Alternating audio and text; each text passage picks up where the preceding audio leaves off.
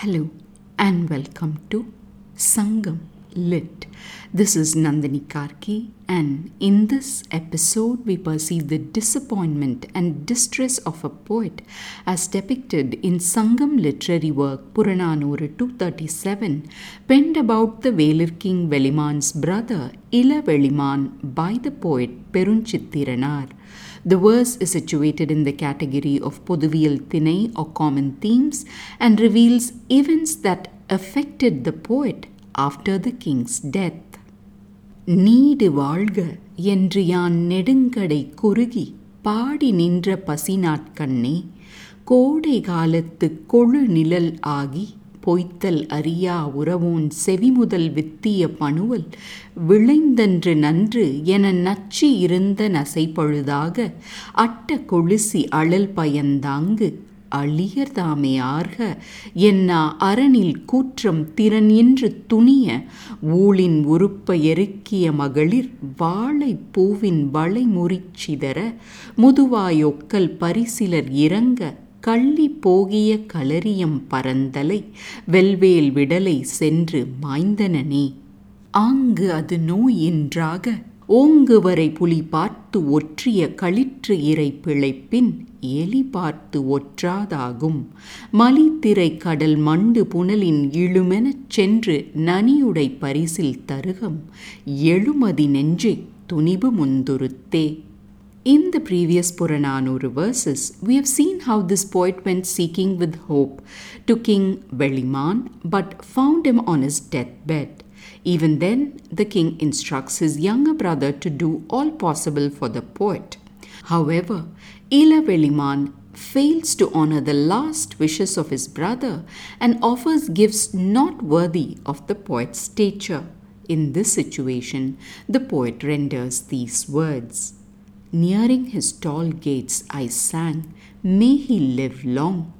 In that day of deep hunger, and thought, He is the strong king who knows not lying, who is always a thick shade in the scorching summer.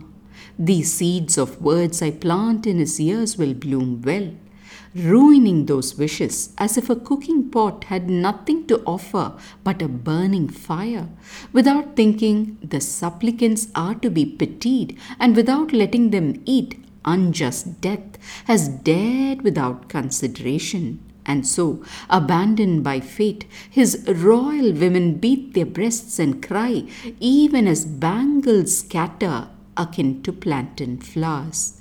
Leaving wise supplicants with kith and kin in despair, the young lord with the white spear has departed to the vast space of the drylands decked with cactus and disappeared.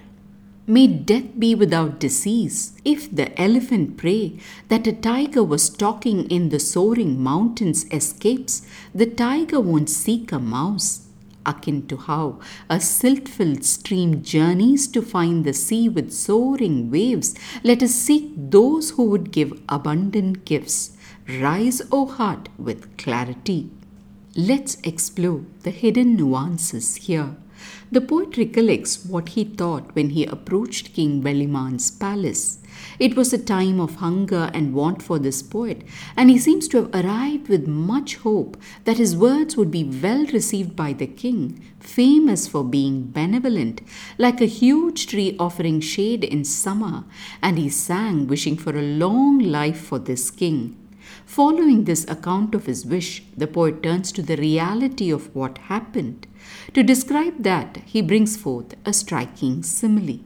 The poet asks us to imagine a person coming upon a cooking pot, and when the person puts their hands inside hoping to find rice to quench their hunger, they find that all it contains is fire that scorches their hands.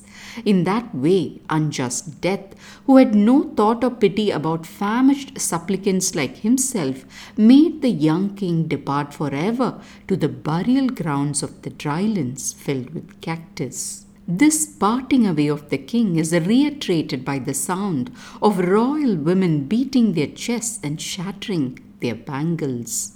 This custom of women lamenting in this way continues till today in the villages of Tamil Nadu, and the dirge they sing at these times is called Oppari.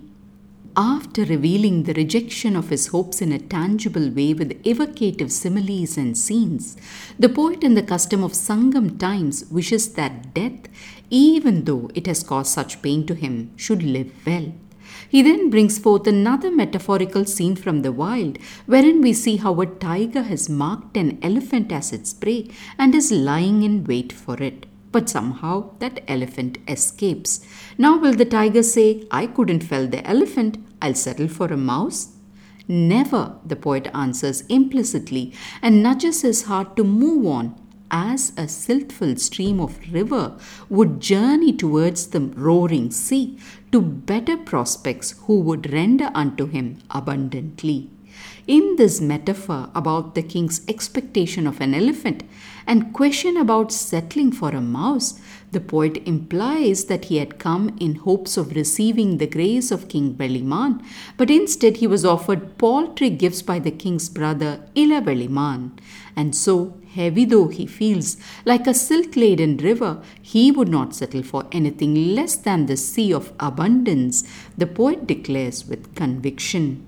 From the simile of the cooking pot and onward to the metaphor of the tiger not settling for a mouse, and finally with the comparison of a river carrying silt, determined to find the sea, the poet traces the trajectory of his emotions, starting with disappointment and then realization of his worth, and finally optimism in finding a better future and thus reveals to us a path that can lead us out of any despair and help us journey on with positivity.